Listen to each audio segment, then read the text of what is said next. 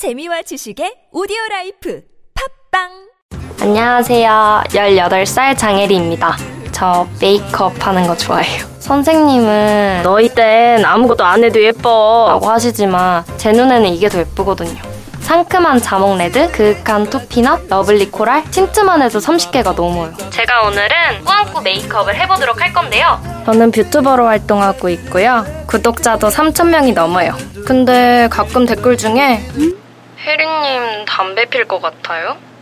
아, 제가 지키는 원칙이 있는데 저는 담배는 피지 않아요. 담배 안 펴요. 노담. 담배는 노답, 나는 노담. 보건복지부.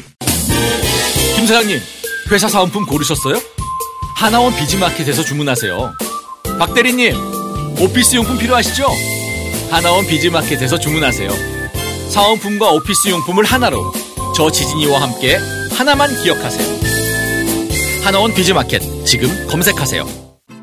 나 이번에 남도 여행 떠나려고. 남도 여행? 응, 남도 관광이랑 레저도 즐기고, 게다가 남도의 맛. 생각만 해도 너무 신나. 오, 그래? 그럼 남도 패스는 챙겼지? 남도 패스? 충전식 카드 한 장으로 KTX, 렌터카, 숙박, 음식, 레저, 관광 모두가 할인이 되는 카드야. 그 한 장으로 그게 다 된다고? 70개 브랜드 260만 매장 전국 어디서나 할인받는 카드라고. 남도 패스! 남도 패스 한 장 들고 남도 여행 떠나세요.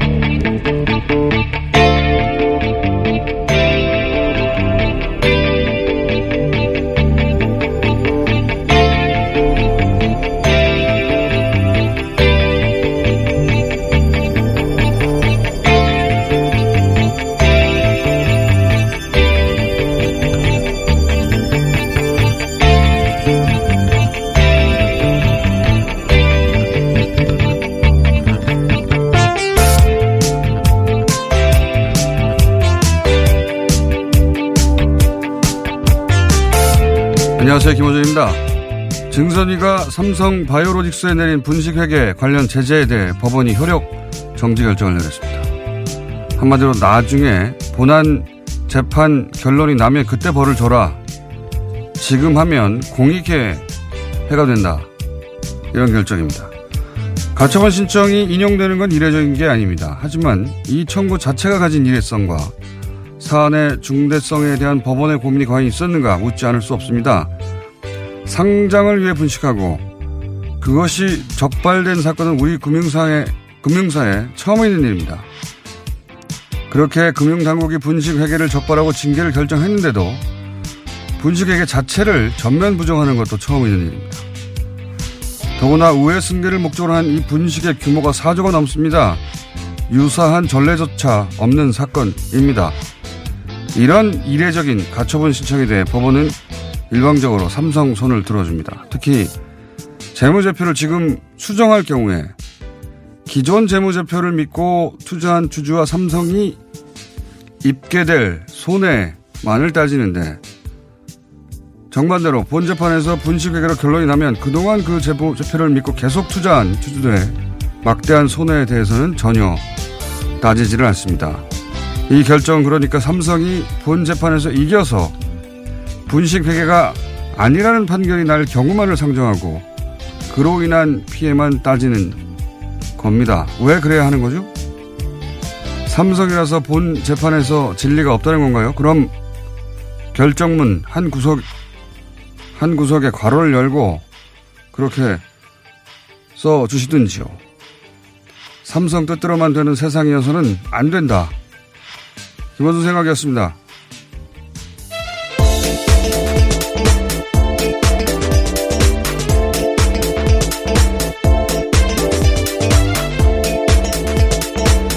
시사인의 김은지입니다. 예. 어, 이게 물론 뭐 가처분에 대한 결정이긴 한데. 네, 본안은 따로 나와 있긴 예, 합니다. 가처분이 인용되는 건 이례적이지 않은데, 예, 인용되는 경우가 많긴 합니다. 근데 이 사안 자체가 너무 이례적이에요. 그렇지 네, 않습니까? 또 결정문 예. 내용도 굉장히 삼성 바이오 쪽 입장을 아주 많이 담았기 때문에요. 그것만 담았다고 볼수 예. 있습니다. 사실 거의. 예. 어, 특히나 이런 그 가처분 신청의 경우에 보통 금융당국의 징계가 너무 심하다. 벌금이 너무 많다. 뭐 사전까지 사전까지 파면하는 것은 너무하다. 이런 거를 따질 때는 있어요. 근데 정도의 수준이란 말씀이신 그렇죠. 거죠? 분식 회계를 아예 안 했다. 전면 부정하는 건 처음이에요. 삼성이니까 이러는 거라고 저는 봅니다. 예. 케이스가 아주 이례적인데 어, 최초예요 이런 건. 근데 이게 오로지 삼성 주장만 그대로 받아들여서 더구나 그게 삼성 주장대로 하는 게 공익에 부합한다. 어, 그 결정의 근거를 오로지 삼성의 주장만 받아들이고 어, 이 내용 자체가 너무 안일하다. 예. 오로지 삼성 결정만 받아들였다. 그 반대의 경우에 대한 고려는 그럼 어디 있느냐. 네, 다른 피해에 대한 고려가 전혀 없기 때문에 그에 대한 비판이 벌써부터 나오고 있습니다. 이 사안은 저희가 어, 이 사안을 처음 어, 문제 제기해서 사실상 여기까지 어, 끌고 왔다고 볼 수 있는 참여연대 쪽의 이야기를 잠시 후에 잠깐 들어보겠습니다. 물론 이게 본안 재판이 아니어서 검찰이 수사를 하고 기소를 하고 그런 다음에 이루어진 판결은 아니긴 합니다. 그렇다 하더라도 문제의식이 너무 안일하다. 예. 네, 행정재판 관련해서도 이미 이렇게 나왔기 때문에요.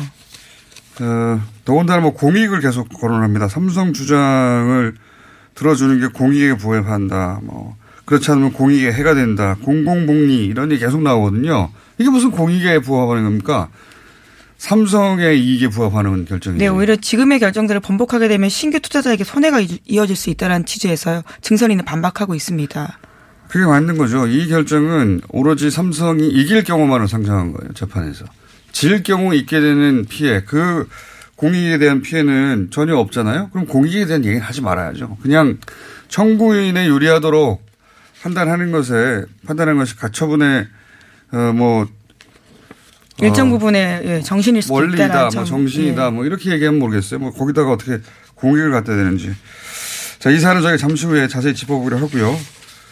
원 포인트로. 자, 네. 다음 뉴스는 뭡니까? 네, 오늘 오전에 양승태 전 대법원장과 박병대 전 대법관의 구속영장 실질 심사가 있습니다. 특히 박 전 대법관은 증거인멸 차원에서 임종원 전 차장의 취업을 알선했다고 검찰이 판단하고 있다고 오늘 아침 한국일보가 보도하고 있는데요. 그래서 재청구된 구속영장에 쓰인 혐의가 증거인멸과 관련되어 있는 부분도 있다라고 합니다.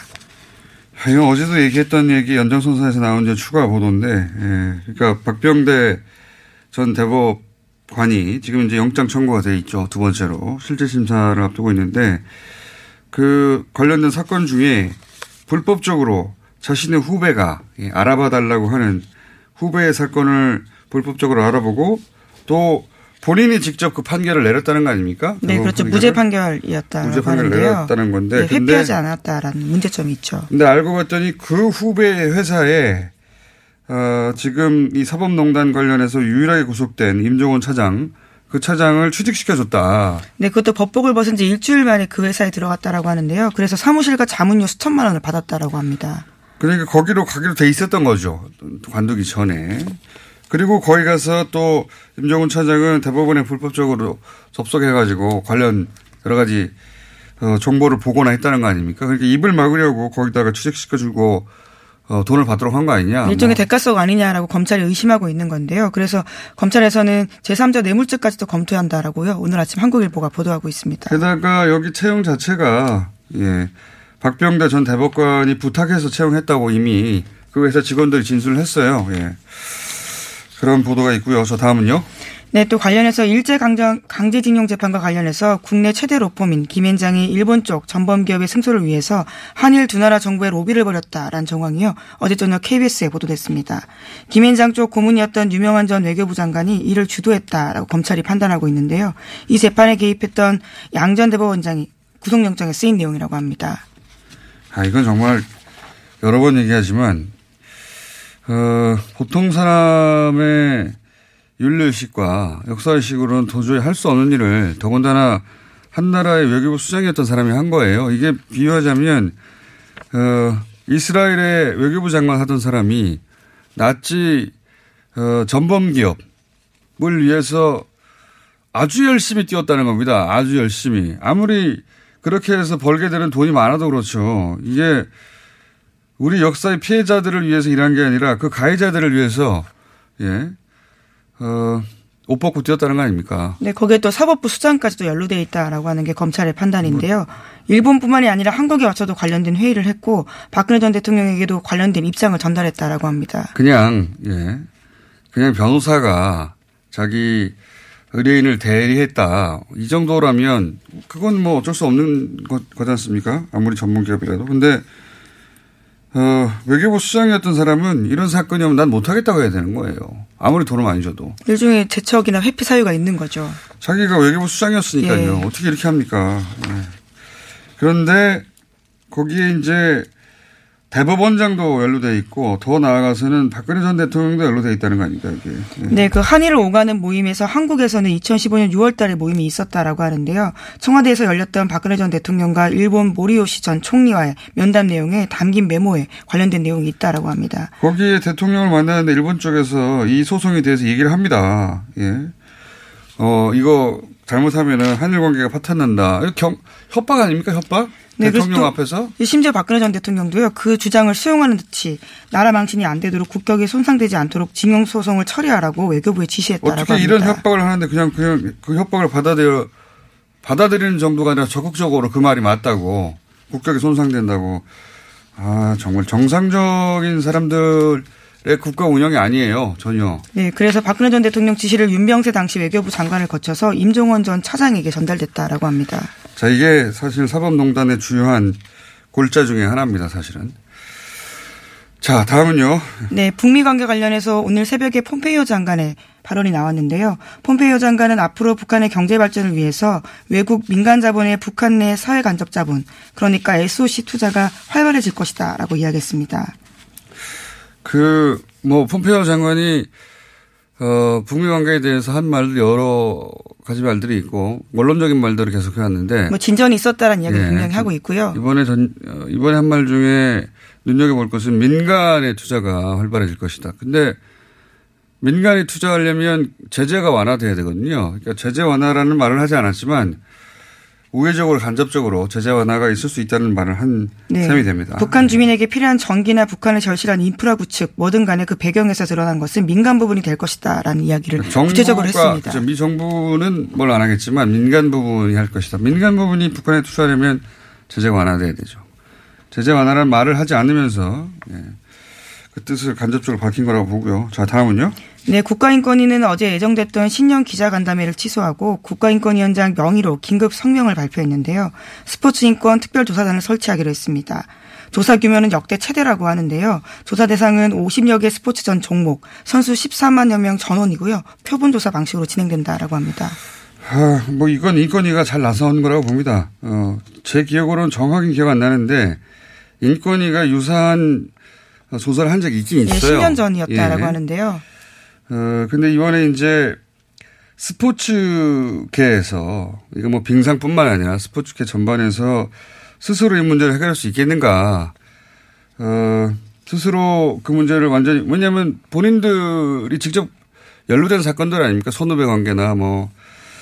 그래서, 어, 인권위가 전수조사를 하겠다. 예. 네, 여전히 반복되고 있는 문제이기 때문에 외부 기관의 개입이 반드시 필요하다라고 보고 있는 겁니다. 뭐 이 결정은 인권위가 잘한 결정이라고 봅니다. 자, 오늘 여기까지 해야 되겠습니다. 시사인의 김은지였습니다. 감사합니다.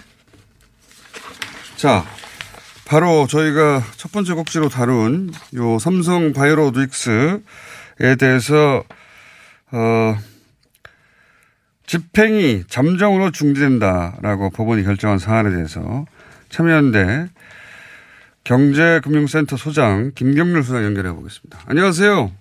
예, 안녕하세요. 반갑습니다. 네, 저희가 어, 이건 잠깐 미니로 왜냐하면 아직은 뭐 본안 사- 소송은 아니니까요. 근데 이제 이 결정이 가진 예. 문제점은 짚어 네. 두고 가야 될 것 같아서 연결했습니다. 예, 가장 그 거슬리는 대목이 어디입니까? 예, 소장님 보시기에. 음, 먼저 계속 반복하고 있는데요. 판결문 중에 이 사건의 주요 쟁점을 2012년부터 2014년까지 아. 주식과 관련한 회계 처리다 이렇게 적고 있습니다. 아, 요거 그 핵심적인 문구죠, 사실. 맞습니다. 예. 네네. 이걸 이제 우리가 계속 하던 대로 이제 비유를 해보자면 뭐 이렇게 살인죄로 기소된 피의자에 대해서 주거 침입죄를 지금 논하고 있는 상황이거든요. 음. 뭐냐면 지금 우리가 금감원과 감리위 증선이 총 모두 다섯 차례 판단을 했었는데 네. 그때 그 고의적인 분식이라고 판단했던 것은 어떤 사안이냐면 2015년 회계 변경이 완전 자본 잠식을 숨기기 위한 고의적인 회계 사기라는 거였습니다. 그렇죠. 사기, 사기죠, 이거. 예.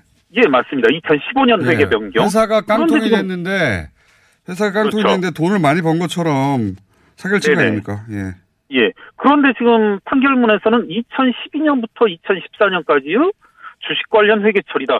이게 좀 뜬금없는 얘기인데 예.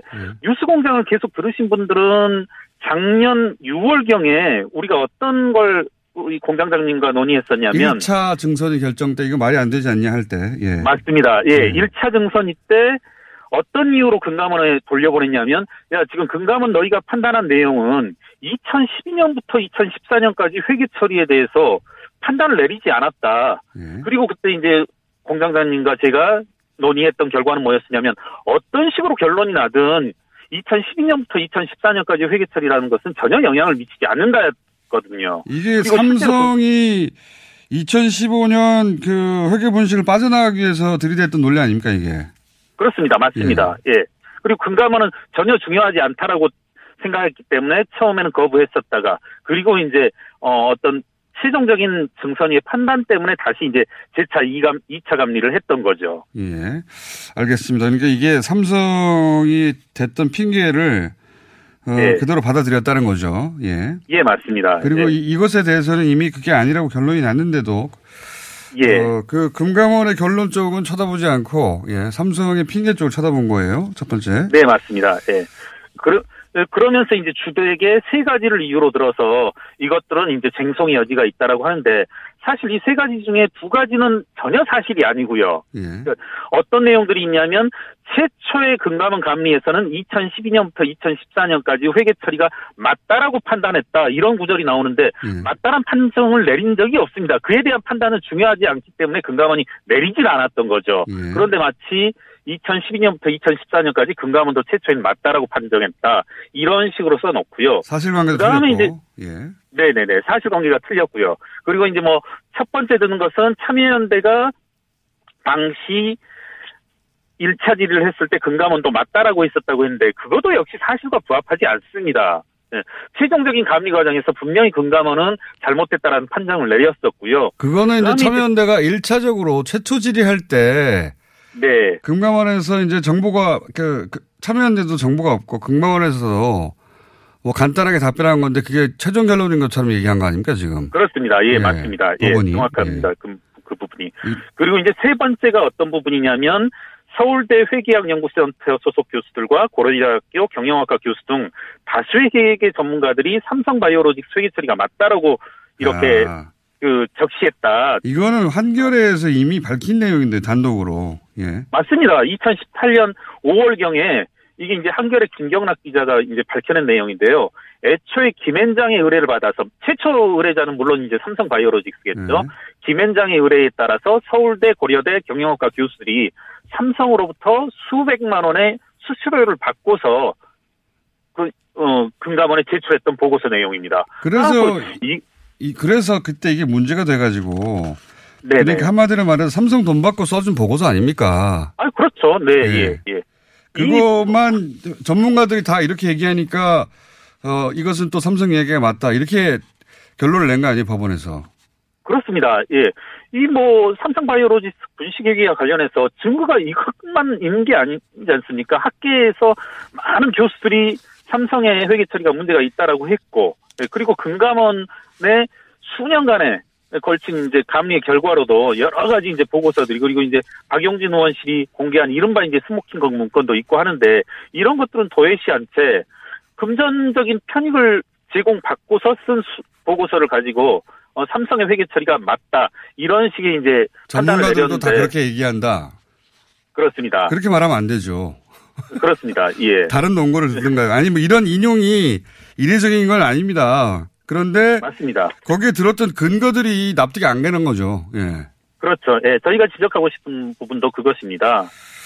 음, 그리고 가- 마지막으로 한 가지만 더 여쭤볼게요. 저는 이 대목이 제일 걸렸는데 뭐냐면 어 만약에 이렇게 그, 이 본안 소송이 이루어졌는데, 본안 소송에서, 네. 어, 삼성이 이기면 어떡할 거냐. 예, 예. 그러면은 그 회복할 수 없는 손실이 발생한 거 아니냐. 이러면서 이제 이런 결정을 내렸는데, 삼성이 지면 어떡할 겁니까? 지면 있게 될 그렇죠. 회복할 수 없는 손해가 있지 않습니까? 네네네. 어, 우리나라 자본시장에서 지금 이제 삼성바이오로직스만 하더라도 시가총액 순위 약 10위에 달하는데 지금 많은 정보 이용자들 그리고 주식 투자자들, 소액 투자자들의 잃어버릴 수 있는 어떤 손실 예. 그런 것들은 어떤 식으로 이제 보전을 할 그러니까 거냐는 이 분식 거죠. 회계가 아니라 이 회계가 맞다고 생각하고 계속 투자를 하라는 거 아닙니까? 그렇죠. 예. 네. 적어도 그건 고쳐놓고 재판을 받아야 되는데 이 결정의 가장 맞습니다. 문제점은 그거 잘못된 거 아니라고 상정하고 계속 투자하라는 거잖아요. 네네네. 저는 이게 가장 큰 문제라고 봅니다. 법원이 예. 그걸 어떻게 책임지려고 그럽니까? 그렇죠. 예. 그렇지 않습니까? 뭐 이- 맞습니다. 예, 법원이 이제 계속적으로 얘기하는 것은 이것이 뭐 처분의 효력을 잠정적으로 정지하는 결정에 불과하고 예. 회계 처리가 적법한지 여부를 판단하는 결정은 아니다. 뭐 이런 식으로 명시까지도 했습니다만은 어 진행자께서 말씀하시는 것처럼 지금 현재 많은 정보 이용자들 그리고 분식으로 인한 피해자들은 어떤 식으로 이제 보호할 것인지 예, 마치 이제 자본시장의 어떤 투명성은 내팽개쳐버린 그런 이제 판단은 아닌가 우려가 듭니다. 그이 결정으로 계속 투자해도 된다. 아무것도 고치지 않아도 이렇게 결정을 내린 셈이 되는 건데 그렇죠. 그럼 예. 앞으로 계속 발생할 만약에 삼성이 재판에 졌을 때 발생할 피해에 대해서 법원은 아무런 고려가 없어요. 그렇죠. 맞습니다. 네, 그런 거 그것과 지금 당장 했을 때 어, 피해를 둘 다 비교해서 이쪽이 더 크다 뭐 이렇게 말한 것도 아니에요. 그렇습니다. 예. 그게 저는 이해가 안 갑니다. 자 오늘 여기까지 하고요. 예. 앞으로 검찰 수사가 시작되고 본안 소송이 시작되면 자주 나오실 것 같으니까 오늘 여기까지 예. 하겠습니다. 네, 고맙습니다. 예. 네, 김경율 소장이었습니다. 똥은 싸고 다니 떠나라. 장사는 닷컴 설날 이벤트. 마이 무따이가 떠나라. 장사는 닷컴 설날 이벤트. 납득이 안 돼 납득이 떠나라. 장사는 닷컴 설날 이벤트. 안녕하세요. 장사랑 닷컴입니다. 민족 대명절 설날을 맞아 전 제품 최대 25% 즉시 할인 이벤트를 시작합니다. 검색창에 미궁 장사랑. 잠을 충분히 자도 피곤한 분, 운동 시작부터 힘들고 지치는 분, 일상의 활력이 필요한 분, 이런 분들을 위해 활력 충전 코어업을 추천합니다. 코어업은 활력 충전에 필요한 9가지 기능성 원료에 신개념 단백질과 아미노산을 더해 차원이 다른 활력을 선사합니다. 박지희와 제시카가 추천하는 활력 충전 코어업! 포털에 코어업을 검색해보세요. 안녕하세요. 배우 박진입니다. 추운 날씨만큼 난방비 걱정도 많이 되시죠? 제가 난방비 아끼는 꿀팁 하나 알려드릴까요? 그건 바로 보일러를 열효율 높은 친환경 보일러로 바꾸는 거예요. 열효율 높은 친환경 보일러는 연간 13만원 정도 난방비를 절약해주고, 거기다 미세먼지와 온실가스 배출을 10분의 1로 확 줄일 수 있다니. 아참, 교체하면 10만원 할인, 12개월 무이자 할부. 아시죠? 자세한 내용은 120 다산 콜센터로 문의하세요. 이 캠페인은 서울특별시와 함께합니다. 아, 시원하다. 오빠, 나 오빠 로션 좀. 안 돼. 저번에도 쓰고 가져갔잖아. 오빠 거 엄청 좋던데? 얼굴이 환해지는 게 남자 화장품이 왜 이렇게 좋아? 갈색병 원료 명품 비피다가 고함량으로 들어가 있다네. 오빠 이거 바르고 얼굴 엄청 환해졌잖아. 아, 그게 다 로션 덕분이었구나. 빨리 내놔, 나 좀 쓰게. 바르는 순간 살아나는 환한 얼굴. 여자가 탐내는 남자 로션, 헤이브로 맨즈 브라운 올인원 로션. 지금 포털에 헤이브로 검색하세요.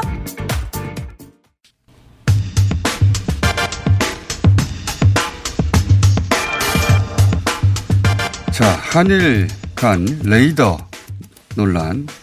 이제 거의 마무리 단계입니다. 일본이 마지막 증거라면서 초계기가 탐지했다는 추적 레이더 신호음을 공개했는데, 어, 이 문제 한번 짚어보겠습니다.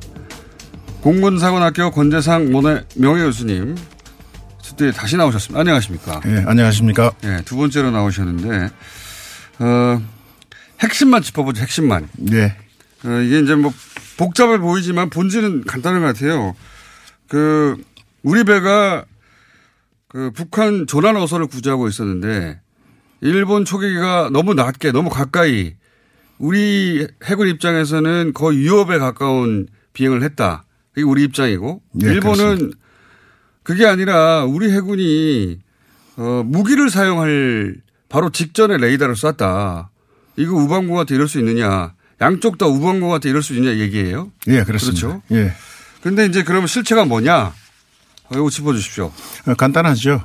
우리는 인도적 작업을 하고 있었는데 네. 일본은 그것을 알고 있으면서도 네. 우리 측의 의도를 꿰- 꿰뚫어 보기 위한 정찰 활동을 고의적으로 한 것이죠. 아, 그러니까 일본은 지금 마치 이게 조난 어선을 구조하는 것인 줄 뻔히 알면서 모른 척을 하고 예. 어, 모른 척을 하고 굉장히 낮은 곳도 가까이 곳 가까이 다가왔다. 예. 다 알고 있으면서. 예. 모르 다 알고 있으면서 마치 적 적의 배인 것처럼 잘 몰라서 정찰한 것처럼 이런 식으로 지금 변명하고 있다는 거죠. 예, 그렇습니다. 저 일본 항공기의 행동 패턴을 보게 되면 예. 전번 시간에도 말씀드린 것과 같이 어 우리 측 항, 우리 측 배가 예. 한국 거라 것이라는 것을 분명히 알고 있는 통, 통신까지 공개를 했고요. 아, 처음부터 알고 있었다. 예, 예. 그다음에 그 우리 함의 그 헐람바라고 함의 번호가 있습니다. 예. 그것까지 다 읽고서 아, 이게 그 통신을 시도한 장면을 자기들이 공개를 했습니다. 그러니까 우리 배인 줄 알았다는 거죠. 그거는 알고 있었다는 것이죠. 네. 분명히 알고 있었고 그 오늘 아침 뉴스에 의하면 또 그런 게까지 나왔습니다. 하- 어, 항공기가 일본 항공기가 우리 함선에 접근하는 각도가 예. 후방에서 시작을 해가지고 예. 오른쪽 앞으로 나가면서 예. 그 항공기에서 자, 그, 저, 그 배에다가 위협적인 행동을 했다는 행위를 일본 스스로가 인정하는 문기가 그 공개가 됐습니다. 아, 그? 예, 그것이 저 바로 어, 그저께 일본 측에서 우리하고 이제 더 이상 협상을 하지 않겠다라고 얘기를 할 때 그때 자가당착적으로 발표할 때그 얘기를 바로 토로를 했습니다. 그러니까 우방국 배인 줄 아니까 그렇게 가까이 가도 쏘지 않을 걸 알고 했다는 거잖아요. 그렇습니다. 예. 예. 뻔히 다 알면서도 예. 그러면 왜 이렇게까지 그러니까 우리 입장에서는 야, 나 우방국 배고 뻔히 쏘지 않을 거 아니, 아니까 니네가 이런 위협적인 행동을 한 거 아니야. 예. 라고 말하고 있는 건데 그러면 일본이 왜 이렇게까지 한 겁니까? 그 간단히 요약해서 말씀드리면 두 가지로 요약이 가능하겠습니다. 하나는 그 우리가 가지고 있는 광개토 대왕함이라는 것이 예. 해상 전투를 위한 그 전단을 지휘할 수 있는 최신형 함에 해당합니다. 아. 그러니까 그 성능을 일본이 그 파악하고 있어야 될 필요가 있고 아하. 그러고 일본이 만든 그 P1이라는 요번에 투입된. 그 초계기도 예. 일본이 새로 만든 것이기 때문에 아. 그 함에서 그 항공기에서 예. 작전을 앞으로 수행할 때 저가 식별을 위해서 아. 뭐 주변국에서 활동할 수 있는 모든 배들의 데이터를 up-to-date를 해 놓을 필요가 있는 상황이었습니다. 아. 그러니까 일본은 이 상황을 고의적으로 그, 저, 그 오버 칼큘레이션 그러니까 과대 평가를 해 가면서까지 이런 활동을 했다라고 볼수 아. 그러니까 있습니다. 우리 신형 배관은 아는데 예.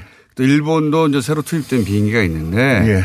우방국 배이긴 하지만 예. 저 배가 마치 적국 배인 양 이렇게 그 저고도로 위협 비행을 할 때저 예. 배의 성능을 어떻고 어떻게 대응하는지 파악해 두려고 했다. 그렇습니다. 그거는 그 공군 조종사셨으니까 네, 그뿐만 아니고 어제 일본이 교수님도? 자가상탁적인 예, 발표에서도 그 말이 나왔습니다. 아, 그래요? 뭐라고 얘기했냐면 지난달까지 우리가 세 번씩이나 광개토 대왕함의 사진을 찍었는데 예. 그때는 아무런 말도 안 하더니 예. 이번에 와서 왜 이렇게 그, 그, 그 세계에 나오느냐 예. 일본에서 그렇게 공식적으로 그 어. 발표문에 그 문장이 들어 있습니다. 우리 새로운 배에 대해서 성능 측정을 해보려고 시도를 했었고 예. 이번에는 그걸 저공 비행으로 굉장히 위협적으로 낮게 해서 그 대형 혹은 레이더 이런 걸 측- 측정해 보려고 한 거거든요. 예. 그래서 음. 일본이 이번에는 완전히 저 패착을 둔 거죠.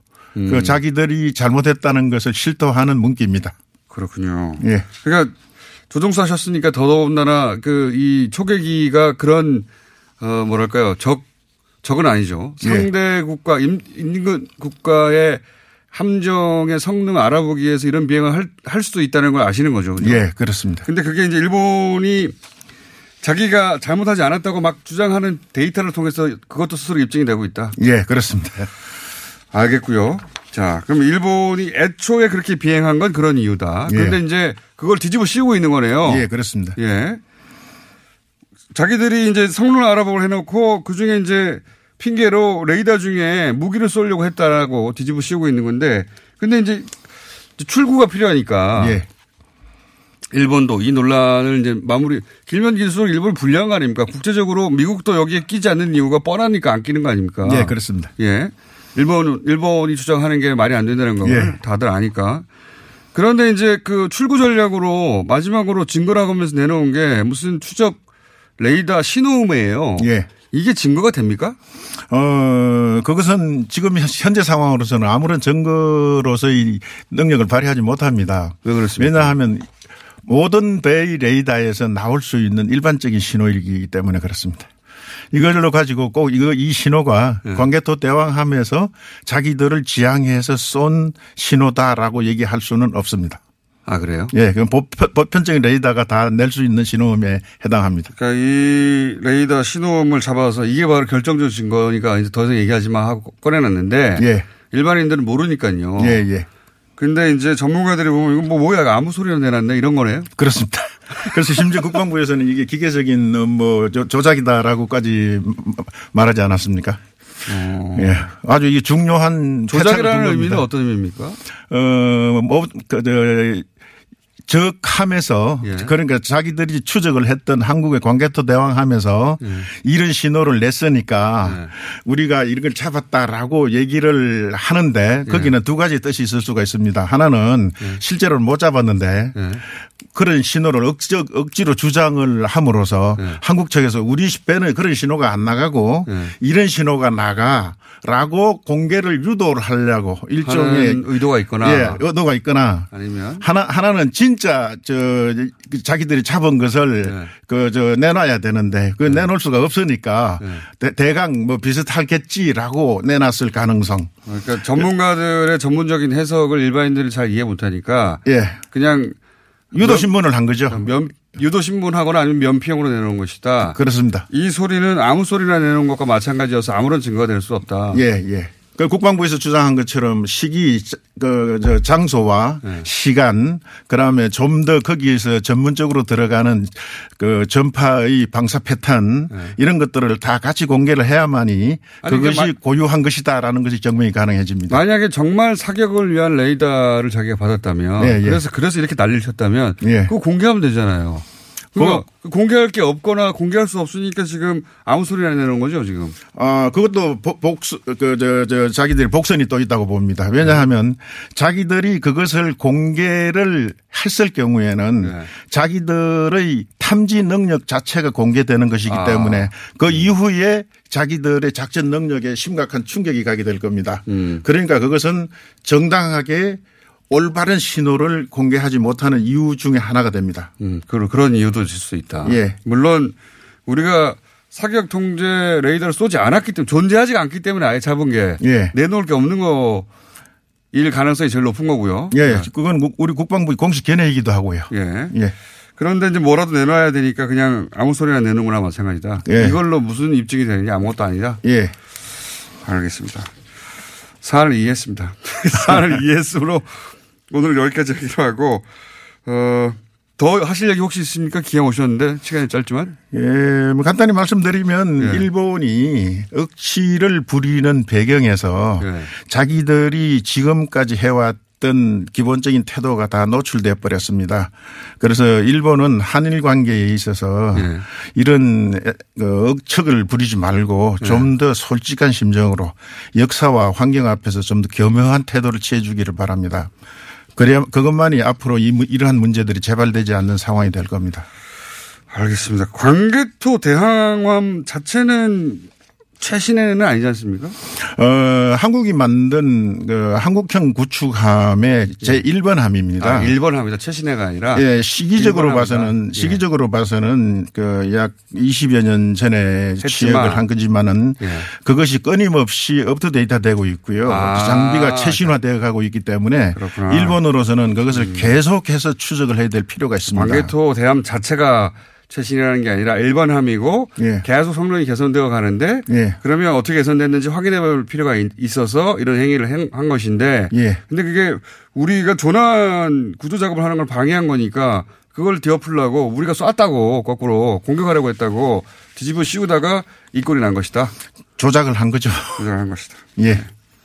나쁜 짓을 했네요. 예, 오늘 여기까지 하겠습니다. 예. 공군사관학교 권재상 명예 교수였습니다. 감사합니다. 감사합니다.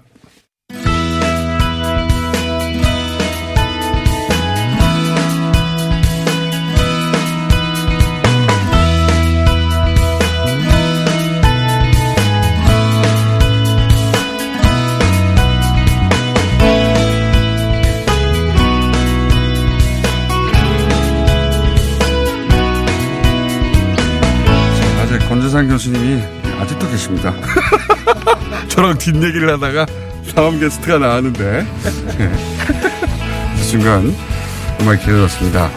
축구 얘기하려고요. 예. 언제나 부르면 아무리 짧아도 달려오는 두 분의 백수 한준희 박수, 박문성 전 해설위원이라고 하죠. 전 해설위원 나오셨습니다. 아니 저 네, 박. 의원, 예, 박 의원님은 저 두 경기 중계했다는데요. 어디서요? 어, 뭔가 어딘선가 했대요. 아니 예. 자기 유튜브에서 한 거 아니에요? 혼자서 맞죠? 예, 뭐 혼자 혼자서 했죠. 예. 그거는 아무나 할 수 있는 거예요. 방구석 1년에서 했습니다. 아, 그건 해설위원으로 앉혀주는군요. 그렇죠. 예, 예. 그러면 아- 전 국민이 다 해설위원이죠. 자기 집에서 다들 해설하는 건데 본인도 자기 집에서 해설하는 걸 그냥 카메라를 들이댔을 뿐이에요. 그렇지 않습니까? 어디 방송국에서 부른 게 아니니까. 저 자꾸 왜 부르세요? 이런 얘기 하시려고 부르시는 거예요? 아니 왜 전직이니까 그래도.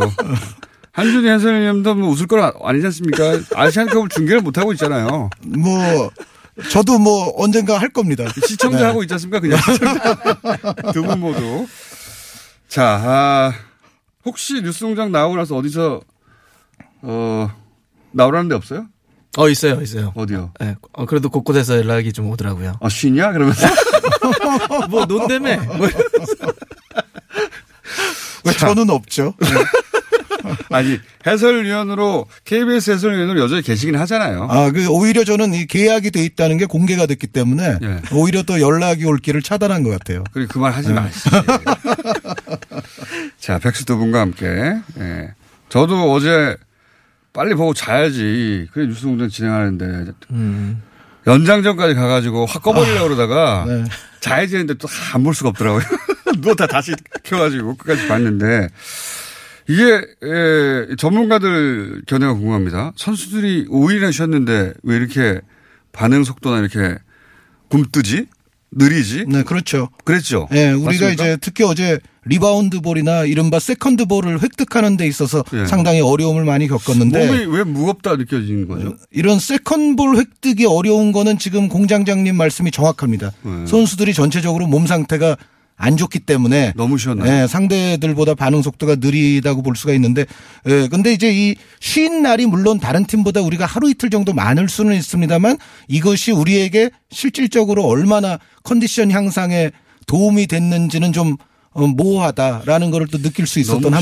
왜 그랬어요? 저는 일단은 그 손흥민 선수 같은 경우 예. 지난번 중국 경기를 거의 뭐 풀타임 가까이 뛰게 했잖아요. 예. 저는 그 여파가 분명히 느껴졌다 봅니다. 네, 근데 손흥민 선수만 그런 게 아니라 그리고 또 이제 이청용 선수 같은 경우도 가족사의 문제니까 네. 뭐 사실 결혼식 문제 때문에 한국을 왔다가 간거그 문제는 상관이 없는데 그런 이청용 선수를 바로 선발로 그렇게 기용을 했던 게 적절했는지에 대한 두 선수 네. 말고 다른 선수들은요. 그 사실 우리가 이제 원래는 네. 필리핀전이나 키르기스탄전 이 조별리그를 치를 때 네. 조금 더 로테이션의 폭을 좀 넓게 가동을 하면서 편하게 조별리그를 통과를 했으면 그러면은 지금 박 의원 말씀대로 중국전에 손흥민 선수도 좀 덜 쓸 수 있을 그러한 환경을 마련하고서 우리가 지금 조별리그를 통과를 했다면 저는 훨씬 더 좋았을 것이라 보는데 전체적으로 보면 조별리그에서도 우리가 그나마 로테이션을 돌렸던 포지션은 측면 수비수들 정도밖에는 없어요. 그러니까 나머지 포지션에 대해서는 거의 일률적인 지금 주전 멤버 선발 멤버들이 나오고 있거든요. 근데 이것이 결국은 지금 가면 갈수록 조금 문제를 일으키지 않을까라는 생각이 필요 듭니다. 누적 때문이에요, 그럼? 결국. 저는 지금 두 분이 뭐 현장에 없으니까 알 리가 없어요. 아, 그건 정확합니다. 네. 여기저기 전화해보고 그럴 거 아니에요. 그러니까 저는 지금 컨디션 관리를 포함을 해서 그런 어떤 변화에 대해 적절히 대응을 하고 있는지에 대해서 조금 불만이 있습니다. 오늘 약간 좀 쓴소리를 하고 싶은 것은 네. 어제 경기 보셨던 분들은 다 얘기하셨겠지만 우리가 이제 졌지만 잘 싸우면 젖잘싸라는 표현을 쓰게 되잖아요. 네. 어제는 이겼지만 못 싸운 이모싸의 완전 경기였어요. 나온 영어입니까? 본인이 그러니까 뭐? 이겼지만 진짜 못 싸운 경기였죠. 이렇게 네. 진짜 얘기하고 싶은데 그 이유는 이거 처음 들어봤는데. 좀 만들어봤습니다. 집에서 시간도 많고 그래가지고. 시간도 많고 그래가지고. 뭐 어떻게 인상이라도 하나 남길까. 근데 이제 이런 거죠. 무슨 얘기냐면 예. 제가 가장 큰 불만은 그러니까 지금 만약에 뭐 여기 와서도 그렇고 누군가 저에게 혹은 어제 경기를 본 누군가가 아, 이렇게 물어보는 거죠. 그럼 도대체 벤투 감독이 어떤 축구를 하고 싶은 거야? 네. 라고 물어봤을 때 한 줄로 정리가 가능하냐는 거예요, 지금. 음. 그러니까 지금 예를 들어서 벤투 감독이 하고 싶은 축구는 조현우 골키퍼를 안 쓰고 김성규 선수를 쓰는 건 네. 조현우 선수의 선방 능력에도 불구하고 어, 김승규 선수가 후방 빌드업, 그러니까 발을 잘 쓰는 골키퍼라는 이유 때문에 뒤에서부터 패스를 하고 싶다는 거 아니에요? 독일처럼 하려는 거 아니에요? 그거? 예, 노이어가 하는 것처럼. 예. 그러면 예를 들어서 지금 우리가 후방 빌드업 같은 축구를 하겠다라고 그 축구를 만들어 놓은 건데 네. 우리가 지금 네 경기 동안 그걸 축구를 보여줬냐는 거예요. 음. 어제도 경기를 놓고 보면 그러면 그런 축구라도 하면서 자기 색깔의 어떤 음, 축구를 하면서 경기 내용 그 결과가 좀 나오면 모르겠는데 내용도 좀 안 나오고 있어요. 그럼 그걸 좀 기성용 선수 때문이라고 얘기하고 있단 말이에요. 그럼 음. 기성용 선수가 부상으로 빠졌다고 한다면 빠진 거에 대처를 해야 될 거 아닙니까? 그러니까 선수들의 컨디션이라든지 누가 빠졌을 때 뭐 다른 어떤 플랜 백업 플랜이 B라든지 예. 기성용 선수가 빠진 건 손실이 크긴 하죠. 네, 제가 봤을 때도 좀 별, 기성용 그러면 선수 이쪽은 공격이고 좀 별, 변론을 좀 해주세요. 변론이요. 어, 저도 뭐 변론까지는 아니고 그냥 실태 분석을 하자면 네. 기성용 선수 빠진 거는 분명히 영향이 있습니다. 그러니까 우리가 어제 경기만 하더라도 좌우 크로스의 좀 의존도가 높았는데 네. 이 좌우 크로스의 정확도는 또 그에 비해서는 음. 너무 더 떨어졌어요. 물론 결정적인 것을 이용 선수가 두 방 하기는 했습니다만 그 두 방을 보기 위해서 우리가 무수히 또 빗나가는 크로스를 많이 봤단 그렇죠. 말이죠. 그런데 이 좌우 윙백의 공격 가담이 살기 위해서라도 좀 더 빠른 템포로 롱 패스를 정확하게 음. 후방에서부터 전달해 줄 수 있는 플레이어가 필요한데 그런 역할이 바로 기성용 선수의 역할 아니었나 그래서 이미 부상으로 아쉽게 떠나간 선수에 관해서 뭐라 하기는 그렇습니다만 어쨌든 기성용 선수의 공백이 또 느껴졌던 한 판이었습니다. 저는 보면서 무슨 생각을 했냐면, 아, 그, 이, 필드에서 리더가 없구나. 맞아요. 예, 네. 누군가가 지휘하고 템포를 조절하고 그런 사람이 없고, 손흥민 선수가 이제 전방에만 있다 보니 그런 역할을 할 수도 없고, 아, 기성용 선수의 능력을 떠나서, 아, 이, 이 리더가 없다. 자기들끼리 우왕좌왕 하는구나. 충분히 공감을 합니다. 그러니까 네. 기성용 선수의 강점은 패스 자체 패스만 잘하는 것이 아니라 어, 경기의 템포를 조율하는 선수잖아요. 그러니까 없으니까 황인범 선수가 대체하긴 했는데 황인범 선수는 좀 더 높은 위치에서 전진 패스 같은 건 잘하지만 노련하게 팀을 이끌어가는 스타일은 아니니까. 예, 뒤에서 전체를 다 보면서. 그러면 그렇게 빠졌을 때 플랜 B가 지금 뭐냐고 물어보고 싶은데 네. 지금 우리 팬들이 그런 얘기 하는 거 아닙니까? 선발을 선발과 포함을 해서 포메이션이 컨트롤 C 컨트롤 V 하는 것 같다. 음. 그러니까 이청용 선수가 지금 한국을 와- 오갔고 손흥민 선수가 체력적으로 문제가 있음에도 불구하고 그 라인업과 포메이션을 고수하는 거에 대해서는 좀 저는 좀 고민을 해봐야 된다고 욕 생각합니다. 그만하시고요. 알겠고. 다, 다 알겠고요. 자, 바레인 정도 가지고 이렇게 물론 우리가 그 점유율도 높긴 했지만 네네. 이렇게 조마조마하게 했어야 하는가 하는 불만을 다들 가지고 있는 거죠. 예. 그렇죠. 사실 우리가 다음 카타르는 지금까지 아시안컵에서 드러난 전력만으로 보자면 최강 아닙니까? 예, 그뭐 중동- 최강이라고 하기는 좀 어폐가 있을 이란 빼고 있지만 중동에서는 최강 아닙니까? 네, 최강 그렇죠. 급 예. 급의. 전력을 예. 보여주고 있어요. 그러니까 네. 어, 조별리그에서 10득점 무실점으로 이제 전승으로 올라왔고요. 그리고 네. 어 바로 이제 좀 전에 있었던 경기에서도 이라크에게 또 1대0 승리를 거뒀기 때문에 네. 거기서는 네. 그렇게 그렇게 잘한다는 생각. 전체적으로 11득점 무실점인데 아, 그 경기까지 보셨습니까? 그러니까 제가 지금 정신이 약. 아, 저도 그 경기를 봤기 때문에 예, 모두가 여기 지금 세 사람이 제정신이 아닌 것 같은데 어찌됐건 왜냐하면 축구는 라이브로 안 보면 의미가 없어요. 맞아요. 네. 네. 카타르 같은 경우는 특히 여태까지 우리가 상대했던 팀들과 가장 다른 것이 지금 우리가 조별리그 상대했던 세 팀 그리고 바레임까지도 사실은 최전방 공격수들의 능력에는 좀 결함이 있거든요. 예. 어, 어떻게 보면 우리가 그 상대 공격수가 약한 것에 덕을 좀 봤다고도 볼 수가 있는데 문제는 이제 카타르서부터는 최전방이 강합니다. 네. 최전방이 강하기 때문에 우리의 네, 수비? 실책 같은 부분이 이제 용납이 안 된다는 그 거죠. 중에 한 선수가 어, 누적 경고 누적으로 못 두. 명이 못 나옵니다. 중앙 얼마나 미드필더 다행입니까? 예, 예. 왼쪽 백하고 중앙 미드필더 못 나오는데. 쌈통이네요. 너무 안 좋은 얘기만 한 것 같은데 그래도 어제 자, 경기 희망에 대해서 얘기해 보자면. 네, 어제 경기를 통해서 일단 우리가 그동안 좀 부진하거나 조금 어려움이 있었던 황희찬 선수가 자신감을 좀 찾았던 거는 왜 어떤 의미가 있냐면 지금 우리가 너무 공격이나 플레이가 황희조나 손흥민 선수에게 집중됐어요. 네. 그러니까 분산시켜줄 수 있다는 점에서는 황희찬 선수가 자신감을 게 살아났어요. 그렇죠. 예. 그리고 또 하나 역시 움직임이 제일 좋았던 거 아닙니까 어제? 아, 어제는 사실 교체돼서 나갔을 때 오히려 좀 아쉬웠어요. 더 놔뒀으면 하는 바람이 좀 있었습니다. 그러니까요. 또 어제는 또 이승우 선수가 이제 처음 경기를 뛴 거잖아요. 그러니까 이렇게 변화를 줘가지고 팀이 좀 refresh 될 수 있는 그런 가능성을 좀 보여줬고 이승우 선수도 제가 봐서는 일을 안 먹고 refresh가 뛰더라고요. 아니고 refresh. 아 예.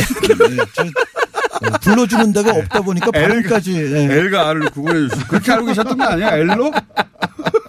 그래서 이승우 선수가 이렇게 또 어떤 가능성이나 변화의 지점을 또 가졌다고 하는 것도 앞으로 좀 긍정적인 것 같아요. 음, 그런 부분이 굉장히. 더군다나 저는 이번 대회처럼 수비수가 공격수보다 누적으로 골 넣는 게 더 많은 건 처음 봤어요. 그렇지 않습니까? 음, 네네. 다 수비수 세 골이나 김민재 선수 두 골에다가 김진수 선수 또 결정적인 또 결승골. 세골 넣었잖아요. 우리가 넣은 골 중에 어, PK를 제외하면 수비수가 넣은 골이 더 많아요. 네, 그것은 이제 황의조 선수가 지금 약간 구조적으로 고립되고 있는 측면도 있는데요. 네. 제가 봤을 때는 황의조 선수의 고립은 우리의 전체적인 스타일과도 관련이 있습니다. 뭐냐면은 우리가 지금 기성용 선수까지 이제 또 빠지다 보니까 중앙 중원에서의 빌드업을 이총용 선수, 손흥민 선수에게 지금 많이 의지하고 있거든요. 손흥민 선수가 그렇게 미드필드 역할을 하는 것도 마음에 안 듭니다. 그러니까요. 그러니까 네. 이청용 선수는 거의 수비형 미드필드 지역까지 내려가고 손흥민 선수도 이청용 선수의 버금가는 낮은 지역까지 내려 가서 빌드업을 참여를 해주고 있는데 이러다 보니까는 황의조 선수 근방에서 뭔가 황의조 선수를 도와주는 선수가 또 부족해져요. 그래서 지금 우리의 어떤 스타일적인 문제에서도 황의조의 고립 문제가 또 야기되지 않는가라는 생각이 있습니다. 자, 어, 시간은 한 1분 30초밖에 안 남았는데 요 얘기 짧게 짧게 해볼게요. 베트남이 일본을 이기려면 어떻게 해야 됩니까? 베트남이 일본을 이기기 위해서는 일본이 사우디전처럼 하지는 않을 거거든요. 그렇죠. 제가 봤을 땐 역시 베트남은 정말 전광석화 같은 역습에 의한 일본의 뒷공간 공략. 네. 근데 저는 이제 그렇게도 할 수 있겠지만 그 지금 베트남이 보여주는 강점은 베트남이 체격이 작아요. 근데 체력은 상당히 좋습니다. 네. 체력적으로 굉장히 그 강한 모습 보여줬고 지난번 16강 경기도 끝까지 경기를 끌고 가면서 갔기 때문에 네. 일본에게 그렇게 연장 전략이라든지 일단은 실점하지 않는 전략으로 가면 후반으로 가고 연장전까지 끌고 갈 수 있다고 한다면 그건 또 가능성을 볼수 있겠죠. 그러니까 객관적인 전략으로 좀 밀리는 건 사실입니다. 그건 뭐 사실이죠. 네네. 예, 아무리 우리가 베트남 네. 심정적으로 이기길 바래도 전력이 밀리는 건 사실이죠. 예. 그렇죠. 예. 특히 베트남이 이제 한국이나 일본 같은 전통적인 어, 동북아 국가 강호들한테 약하다고 하더라고요. 예. 네네. 근데 지금은 좀 달라지긴 했죠. 마지막으로 옛날하고 25초 남았는데 신태훈 감독님? 해설, 해설 있잖아요. 다 좋은데 잘 못 알아듣겠어요. 좀 조언 좀 해주세요. 근데 저는 좀 좋아지시고 있다고 생각해요. 그러니까 본인도 발음을 약간 의식하는 것 아니, 같거든요. 발음의 문제가 아니라 내용을 못 알아듣겠어요. 왜? 네, 저는 계속 말씀드리지만 이렇게 예. 연락 주십시오 감독님. 제가 가겠습니다 지금 오늘이라 티켓 끊어서 제가 옆에 도와드리겠습니다. 아, 이거 김환 씨도 있는데 뭘 어딜 가요. 예. 아니, 그러니까 좀 전달해 주세요. 내용을 못 알아듣겠다고. JTC 같이 자, 한준희 방구석 해설위원.